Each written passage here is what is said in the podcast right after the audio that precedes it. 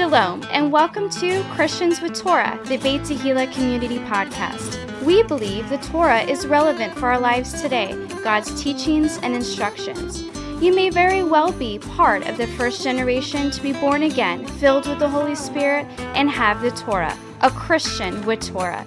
Join us as we honor the living God through the study of His Word, topical conversations, and interviews with special guests. Please welcome our hosts, Pastor Nick Plummer and Ryan Cabrera. Shalom, everybody, and welcome to Christians with Torah, the Beit Tehillah Community Podcast. I'm your co-host Ryan Cabrera, and I'm here in Studio B with right. Pastor Nick Plummer. Studio B, what a pleasure. Oh man, I tell you, we're uh, we're blessed. There's, Sure are. there's B for blessed, the blessed studio. That's right. Look at that. You know, who who knew? Who knew? We actually have four studios. We got an A, B, C, and a D if where's we need it. Where's D? The uh, Quonset hut. Oh yeah, we've never done it in. Storehouse. I don't even know if we'd get internet out there, which I don't know that we really need internet, but No, we don't. yeah, I don't think we do. No, Yeah, it's all self-contained. that's it. Yeah, it's like It's- a, it's we, we could do this in the president's Beit bunker. It's a we compound. That's right. All right. Well, welcome everybody. Thanks for being here to Christians with Torah. Um, we are, as it sounds, Christians with Torah. Christians meaning we believe in the basic Christian doctrine. We believe in Yeshua, Jesus, the Christ, right? We believe that he is the Messiah. We believe that he is the Son of God. We believe God raised him from the dead, right? Basic foundational Christian doctrines. And we also believe that the whole Bible, from Genesis to maps, is relevant to believers today. And we put Torah in there and we put an emphasis on Torah. Why? Because most people don't, right? Uh, the Torah is a treasure trove of value that you can just get easy, low hanging fruit teachings and instructions from our Father, right? Good fathers instruct their children, right? Fathers that don't care about their kids say, do whatever you want. Right. You know, just live by the, you know, by yourself. Go do Yeah. Whatever, seat of your pants. whatever you want to do. Whereas good fathers instruct their children. God is a good father. He gives us instructions, and the black and white, easy to follow ones are laid out in Torah. And That's so, good. For the last, uh, well, for the first four seasons, we did the Torah portions where we split up the Torah, the first five books of the Bible, sometimes called the Law of Moses, sometimes called the Pentateuch, uh, and we split those up into the pieces called Torah portions based on the Orthodox way of, of splitting them up weekly, the weekly Parsha, the weekly Torah portions. Then we did the Gospel of Matthew for a year and a half, Yeah, a year and 18 months. right? And we are now in the book of Acts. And so today we're going to be studying the book of Acts, chapter 6, verses 1 through 15. And uh, we're going to start off by And you're going to read. Yep, we're going to start off The by reading The Grecian widows are neglected. Verse- what? verses 1 through 4. And it says here And in those days, when the number of the disciples was multiplied, there arose a murmuring of the Grecians against the Hebrews, because their widows were neglected in the daily ministration. Then the twelve called the multitude of the disciples unto them and said, It is not reason that we should leave the word of God and serve tables. Wherefore, brethren, look ye out among you seven men of honest report, full of the Holy Ghost and wisdom, whom we may appoint over this business. But we will give ourselves continually to prayer and to the ministry of the word. Wow. So seven are chosen. That's the little heading there for this chapter. So, and in those days, when the number of the disciples was multiplied, there arose a murmuring of the Grecians against the Hebrews. Oh boy. Because their widows were neglected in the daily ministration. The Grecians versus the Hebrews. Wow, it's the Jews versus the non Jews. Here we go. Now, the Hellenists were Greek speaking Jews from the diaspora, or the dispersed Jews living outside of Israel. Their primary language was Greek. The Hebrews were native Israeli Jews who spoke Aramaic as their primary language and had attended the Hebrew speaking synagogues. Not as fluent in Greek, they seem to have overlooked the Hellenist widows unintentionally. Good little gap there. You know, the, the, the Grecians were complaining that their widows were being neglected. Yeah. So like there's some preferential little- treatment being given to So, the, you know, the here, here we go. We're dividing up the ethnic groups the Greeks and the Jews. Wait, you mean this has been going on for this long? I mean, if they're Jewish Greeks, or you know, uh, remember when they came to Jesus and it says the Greeks were looking for him? Ah, Were they Jewish Greeks, yeah, we don't know. Grecian Jews? I mean, We can only because they wanted to speak to Yeshua at the time of the feast. yeah, But I kind of look at it like, hey, maybe it was the uh, nations. maybe. I mean, maybe we read too much into this. When I mean, Yeah, who knows? So anyway, I thought that was interesting. Um, so then the twelve called the multitude of the disciples unto them and said, It is not reason that we should leave the word of God and serve tables. Wherefore, brethren, look ye out among you seven men of honest report, full of the Holy Ghost and wisdom, whom we may appoint over this business. So it's almost like the, the ministry of, of helps they're looking for. Well, so I mean, there's a, a clear There's a mandate, need there. a mandate in Scripture to care for the widows and the orphans. Right. And in this case, this ministry was already occurring, and the Hebrews already had a system kind of built in Right.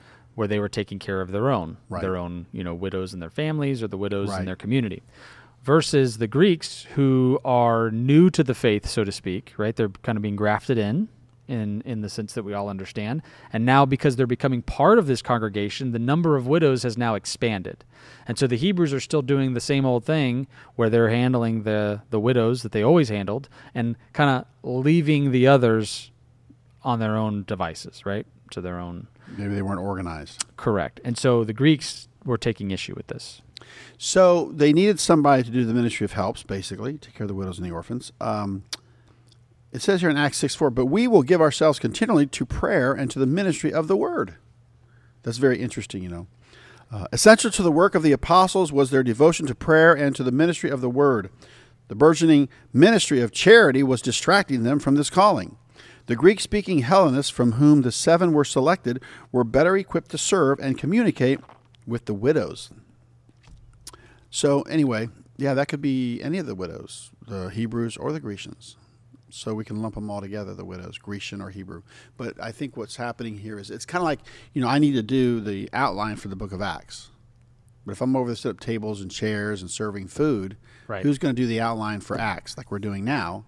When we're done, I'm hitting my office and I'm doing the outline for the book of Acts. Yeah. I don't have to go and vacuum or set up tables and chairs or serve food or, or any of that stuff. Right. So it's a good example of, uh, of priorities and what you're called to do or be to, you know, or what you need to be. Makes sense to me. So yeah, so I like that, you know. Uh, but we will give ourselves continually to prayer and to the ministry of the word. You know, it's powerful when you when you just open up your heart and say, Lord, I pray your perfect will. Lord, what do you want through me? What do you want? What do you want me to say? What do you want me to do? Where do you want me to go? Thank you for divine appointments and everything. I've had that experience. It's been really great. But yeah, so this was a real need because you don't want to neglect the widows. Because if you trouble the widows, trouble is coming. There'll be trouble in doggy land. Oh yeah. So it's going to be my turn to read. Mm, all right. Seven men chosen. Yes, read Acts 6, chapter 6, verses 5 through 7. All right, here we go. And the saying pleased the whole multitude, and they chose Stephen, a man full of faith and of the Holy Ghost, and Philip, the Prochorus, and Nicanor, and Timon, and Parmenas, and Nicholas, a proselyte of Antioch, whom they set before the apostles. And when they had prayed, they laid their hands on them. Wow.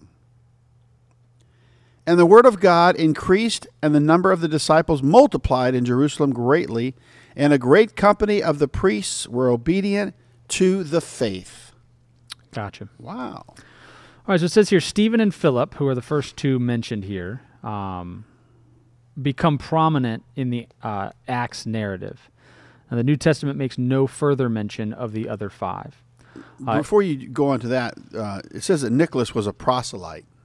Is that someone that converts to, Correct. to Judaism? So this is this is I was about to get into that. Um, So th- there you go. I'm just wondering. He's not Jewish. which leads us to believe that the others are That they are Jewish? that the others are Jewish. Because he stands out. Right. It's Nicholas. That's who I am. I'm Nicholas. That's right. And you are a proselyte. I converted to be a, uh Hebrew, That's right. a Hebrew Costal. And here you are. Wow. Ni- Nicolas. And that's how you spell Nicholas Martinez's name. Ah. Nicholas. Yeah, a lot of the Greeks. I got the H. I was about to say a lot of the Greeks spell it that way, but then I realized they spell it in Greek. You know, I wonder why. Because they're Grecian. because they're Greek. It's all Greek to me. Um, so it's interesting because it says Stephen, a man full of faith and of the Holy Ghost. So he's full of faith and the Holy Spirit, and so he's kind of distinguished in this, separate from the rest of them. Uh, and then it just kind of gives the list of the rest of them. And then the only other distinction that is made is for Nicholas, the proselyte of Antioch.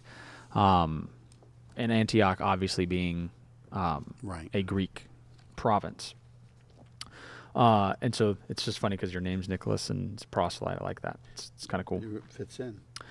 And so the other five, as it says here, are not mentioned uh, in the rest of Scripture. But Philip, uh, we hear about him several times uh, throughout the rest of the New Testament. Stephen, we, as we know, is is coming to a, an abrupt ending here very soon. I know. Unfortunately, I know. He just got elected to help the widows and the That's orphans. what I'm saying, man. You know, it's like no good deed goes unpunished, they say. All right, so the apostles confirmed the congregational election when they prayed and laid their hands on them. Laying on of hands is done in connection with several things in Acts healing in chapter 9, verse 17, the gift of the Spirit in uh, chapter 8, verse 18, 9, verse 17, and 19, verse 6, and the commissioning to a ministry, both here and in Acts chapter 13, verse 3. Interesting. And so this is an important thing. Um, if there's people that are being uh, placed into uh, positions of excuse me of responsibility within the congregation, whatever congregation you're a member of, it is good for the leaders or the elders to appoint and anoint them at that time by laying on of hands and praying that God would work through them, that the Holy Spirit would use those individuals to do the work that needs to be done. Amen. I think that's a, a good way of doing it. And so, and uh, verse 7 says, And the word of God increased, and the number of the disciples multiplied in Jerusalem greatly, and a great company of the priests were obedient to the faith. So this is cool. Um, why does it say here? What, what's the reason for telling us that the word of God increased and the number of the disciples multiplied in Jerusalem?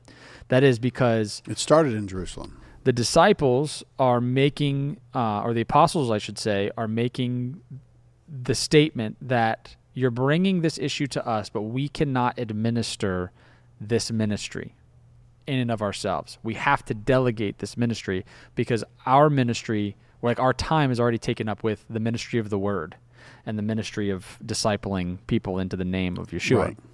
And so what's cool is it gives this whole discourse on what they ended up deciding to do and how they did it, and then it gives the result, right?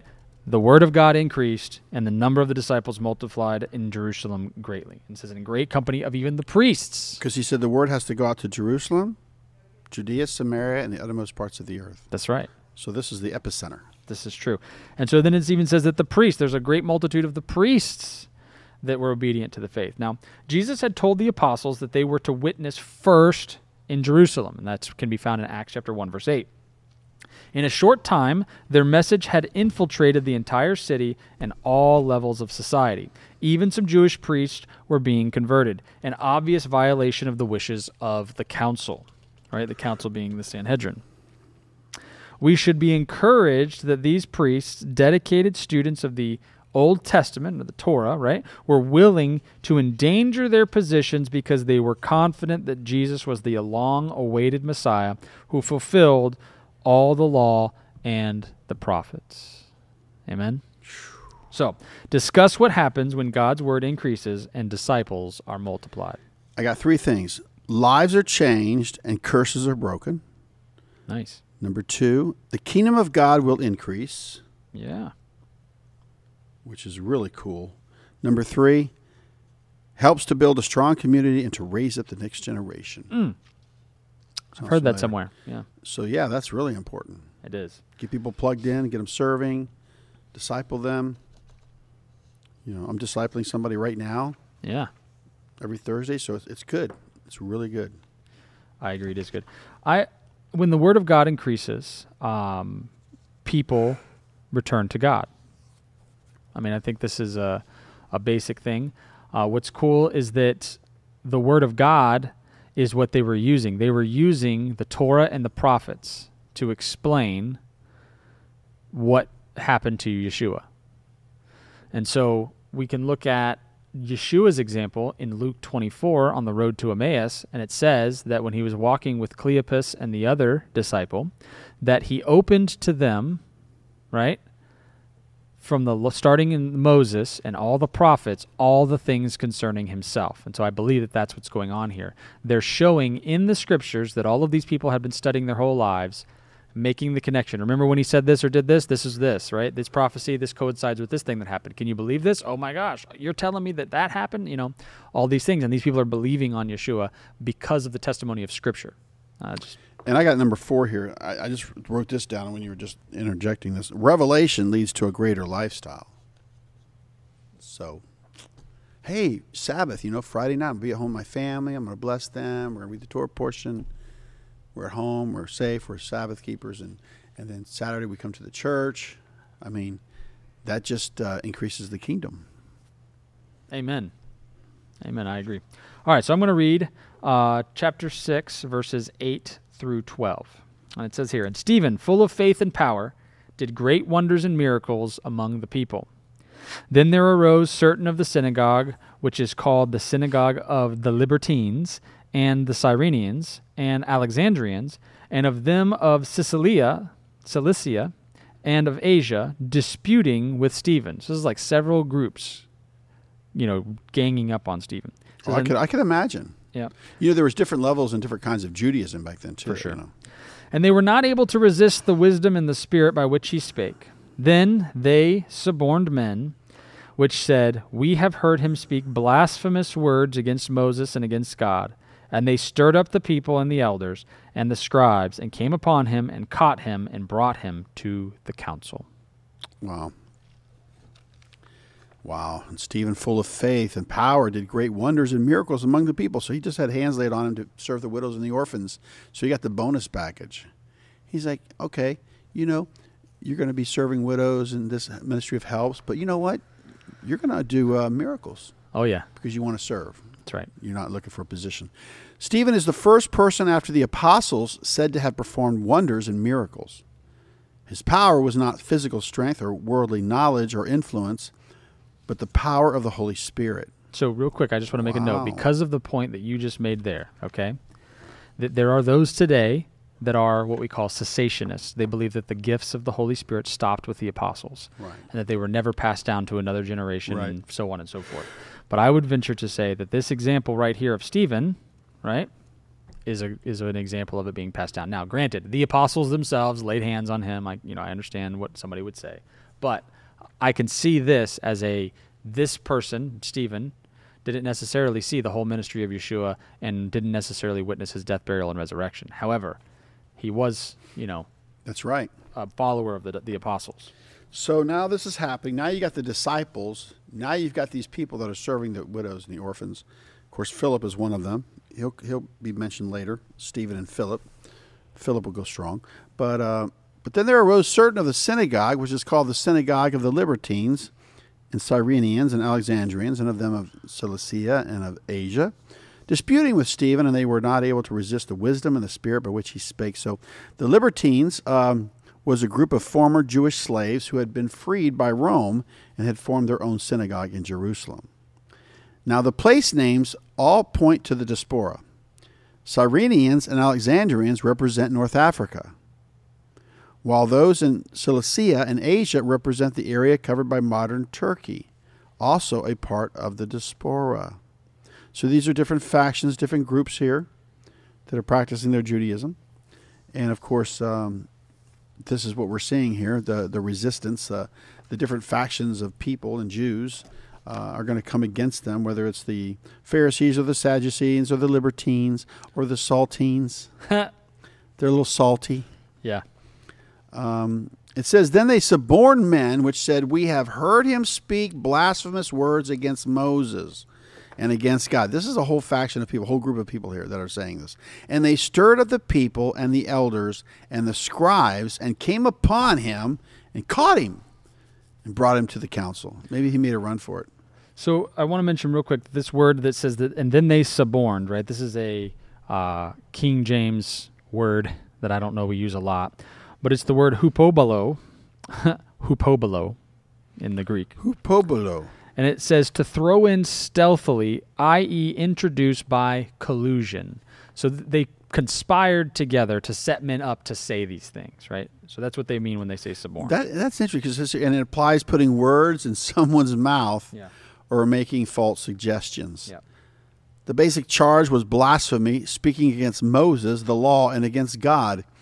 That is against the temple, God's dwelling place, verses 13 and 14. Uh, Jesus was accused of the same thing in Mark chapter 14, verses 63 and 64. So that's very interesting. Um, this whole thing of accusing him of blasphemy and saying that he said this and he said that. And that's just not a good thing, you know, when you are to mention somebody and speak on their behalf and it's not true. That's not a good thing if you use somebody's name and said, well, they said this or they said that, then you go back to them. I never said that. So he's being accused of blasphemy, which is, wow, coming against Moses and the temple. And you know he didn't speak against those things. Um, wow. Two charges against Moses and against God. So, you know, like I said, I mean, it's, it's, interesting because you'll see here where, uh, uh you know, that you want me to go ahead and read Acts six verses thirteen through fifteen? Sure. And we'll finish up here. But anyway, yeah, we're getting to the to the real issue of the false witnesses. And set up false witnesses, which said, This man ceaseth not to speak blasphemous words against the holy place and the law. For we have heard him say that this Jesus of Nazareth shall destroy this place and shall change the customs which Moses delivered us. And all that sat in the council, looking steadfastly on him, saw his face as it had been the face of an angel. Wow. Wow. Weird, right? The countenance, yeah. So they set up false witnesses against him. Now, the use of false witnesses is reminiscent of what happened at Jesus' trial in Matthew 26, verses 59 and 60, and confirms Jesus' prediction that his followers would be persecuted as he was. This is this is an interesting. Yeah, John 15, 18 to 21. he uh, said, You will be persecuted just like I was. And so you tie these together, right? Um, well, it also says it in Matthew 24. He also says it in, what is it, Luke uh, 19, I think, um, where he talks about how you'll be persecuted, right? That uh, they will betray and hate, right? And then you'll be given up to be killed. That's what he tells them in Matthew 24. Anywho, so so the false witnesses is reminiscent of Jesus' trial. This is interesting because uh, they don't have anything, and so because they're already used to this corrupt style, this is a pattern where they've done this to people before Yeshua. They did it to Yeshua himself, and now they're doing it to Yeshua's followers. Anything to hold on to their, you know, their perception of power. You know. And so, uh, what did they say? He said, For we have heard him say that this Jesus of Nazareth shall destroy this place and shall change the customs which Moses delivered us. Now, we all know that Jesus didn't say that. So this is a false accusation. So let's just take this time to hear what the false accusation against Stephen and against Yeshua is. The false accusation is that they were going to destroy the temple and change the law of Moses. Are you listening? The false accusation against Yeshua and against Stephen is that they were going to change the law of Moses. So if this is a false accusation, that means that they were not going to change the law of Moses. Would we agree right. on that? That's true. Just by by extension.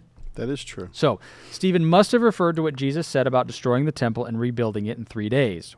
Uh, in Mark 14:58, which John clarified as referring to the temple of Jesus' body in John chapter 2 verses 19 through 21. Because guess what he did? In three days, he rebuilt that temple because he showed up and was like, ta da, right. here yeah. I am. It just goes to show that we're the temple too. Right. And then he says, uh, and, at, and all that sat in the council looked steadfastly on him, him being Stephen, saw his face as it had been the face of an angel, right? Angel here being angelos, meaning an, a messenger, uh, but we're all taking it as like, as an angel, right? I mean, when you see the face of an angel, right. what does that mean to you? So there was apparently a visible manifestation of the brightness of the glory of God on his face, as there had been with Moses in Exodus 34, 29 through 30 and 35. And in an even greater extent with Jesus at his transfiguration, Matthew 17, verse 2. And then obviously this is Acts chapter 6, verse 15. And that, that Greek word is, uh, to be transfigured or transformed is metamorpho. Metamorpho. Metamorpho, which is pretty powerful right? Which is literally like metamorphosis, like a butterfly that changes right. from a caterpillar into a right. butterfly. So it's intense. Wow. Can you believe that this was 15 verses and we just burned through this, man? This was the whole chapter of chapter 6. You know, Um, it's pretty much self-explanatory. It is, it is. There's just not a lot of detail, but there's just a lot of uh, issues where you know you have a, a little bit of a conflict there, a problem that's got to be resolved, and they resolved it. The disciples came up with getting seven men to take care of the widows and the orphans, and then Stephen out of that group began to do signs and wonders and miracles, And that caused some problems. and that drew, that drew attention. That's right. So, you know, it's just like if you're a nobody and all of a sudden you're a somebody, you know, you're going to be called out. Those that are pretending to be somebody are going to be offended. You're going to be called out. It's going to be interesting to see this movement uh, develop as we go, who God is going to raise up. Like in Revelation, the two witnesses that are, you know, doing these things and the world hates them Yep. and they're slayed and killed and then they lay in the streets and then they get raised up. Right. So, you know, a picture of two groups of people or two people, whatever, but that's going to be interesting to play out when you think about the Jews and the non Jews, or Ephraim and Judah, the two groups of people. And there's like, remember the two olive trees in Zechariah. Yeah. So there's this two, which is means a witness, but it also means division. Yeah. And in those then those passages about the two witnesses that you just mentioned, Revelation, it mentions the two olive trees. Right. So that's very interesting. So, what two points did you get out of Acts chapter 6, verses 1 through 15, Ryan? Why don't you go first? I will. Yeah. I am locked and cocked, yeah, ready you, to go. yeah, you It's go. filled in. You go first. This was real easy for you. Number one, give your time daily to prayer and reading the Word. I mean, you know, we talk about, well, I got to sleep, I got to eat, I got to go to work, I got to watch Netflix, I got to watch this college football game. Okay, that's all well and good. But put in there, number one, to pray and read your Word. Make that a priority. Make it make it a discipline, you know. Yeah. And so, like I said, that's very important. Um, number two, watch out for false witnesses and don't be a false witness. Exodus 20, verse 16, uh, the ninth commandment Thou shalt not bear false witness against thy neighbor. You know, that's why I get upset when, when people mention other people's names or they mention other people and they speak on their behalf. Mm, and you go to that yeah, yeah, yeah. person, They say something they, different. they said, I never said that. That's right. So it's it- it's a it's something that somebody needs to overcome if they have that habit or that problem, trying to defend themselves or whatever they're trying to do. Don't drag other people into your your your strife, your your conflict, or your situation. Stick to yourself and your immediate family, or whoever, but but but don't speak on somebody's behalf if they never said it. Right. I mean, that's what I'm saying. You know, uh, it's like if I were to mention somebody and then they go to them, well, I never said that. Well, then I'm I'm a false witness. Yeah. Or I gave false testimony. Right. On that person's behalf. And see, a lot of people aren't mature enough to handle that, and they'll just believe it and run with it. Well, Pastor Nick said. You But know, this that's- is that's why that's why uh, hearsay is not admissible in the court of law. right. He said, she said. Got it. Yeah, because because the telephone game, you Oh, know, yeah. corrupts it pretty quickly. So it's not necessarily that this person is lying about what they heard the person said. It's just they didn't hear him say it, so they're not a verifiable witness. Right. Just like Ananias and Sapphira, you know, they lied to the Holy Spirit. They lied to God, and he took them out. Yeah, Oh, yeah, we gave it all. yeah, that's not good. You know, and like I said, they were trying to look good because you know what's his name? Uh, it was a it was a priest who had given Oh yeah, Barnabas. Barnabas. Yeah. Barnabas gave something. So so you know we, we don't have to compete or hey look at me look at this you know. Right. I don't have to make my church like somebody else's church. Oh well that church well I'll make my church look like this or I'll make my church do this. It just needs to be who it is and what it is, That's right. and then and then let it come to you. That's what I love about Beit Tehillah. Yeah. Amen. Right. Amen. All right. So my friends were: uh, don't seek out persecution or suffering, but be obedient to the Lord. And if persecution or suffering may come, so be it. That was one of my points. Because, Wow, that's good. Yeah, don't look for it. Don't go looking for it. Yeah, but if it arises because of obedience, don't stand on a street corner and preach unless you're called. then it's an honor to be persecuted, right? All right. Number two was uh, you don't necessarily have to be the one to take care of the widows and the orphans, but you do need to make sure that the widows and the orphans are being taken care of, that's a good point. right? I mean, that's pretty pretty cut and dry there. Why don't you That's pray us out on this one? Man, thirty minutes. I know. Phew. It's a quick Peop- one. People are gonna love this one. Yeah, they're gonna be like, they're gonna get a lot Yeah, of I like listen to the whole thing. Father, we just thank you for the example that you've given us in here to uh, to daily to prayer and reading the Word is so important. Even taking care of widows and orphans is important, Father. And we just thank you, Father, for we pray for this congregation. We come against false witnesses and false testimonies and people speaking on other people's behalf that's not true. We pray that you clarify it, Father, that your word be true, our witness be true, and that we keep our word and, and, and, and that we are men and women of our word. And we want to thank you for this opportunity to know that um, is coming, Lord, but we're going to practice our faith. We're going to stretch our tent pegs. We are going to continue to build a strong community and raise the next generation and show people a better way. Thank you for Beit Tehillah. We thank you for just guarding it, guiding it. And we come against those principalities, those level of angels that would try to bring harm to this community or to anybody here. We bind those principalities right now, Father. We rebuke them. Uh, as I am the set man of this house and I have the anointing and I have, Father, the position of, of power and authority, I declare it, Father, this is a house of God. This is a house of prayer, house of worship. And we thank you for this weekend. We thank you for what you're doing. We even lift up the men's meeting to you we're, we're going to have this week. And uh, we just ask all of this in the name of Yeshua of Nazareth. Amen. Amen. All right. Well, bless you guys. Uh, keep the conversation going in the comments. Let us know what you think. If you have any questions or anything like that, or if you need to correct us in any way, praise the Lord. Uh, if you want to reach out to me directly, you can email me at ryan at. Uh, blessings to all of you, and uh, have a great week.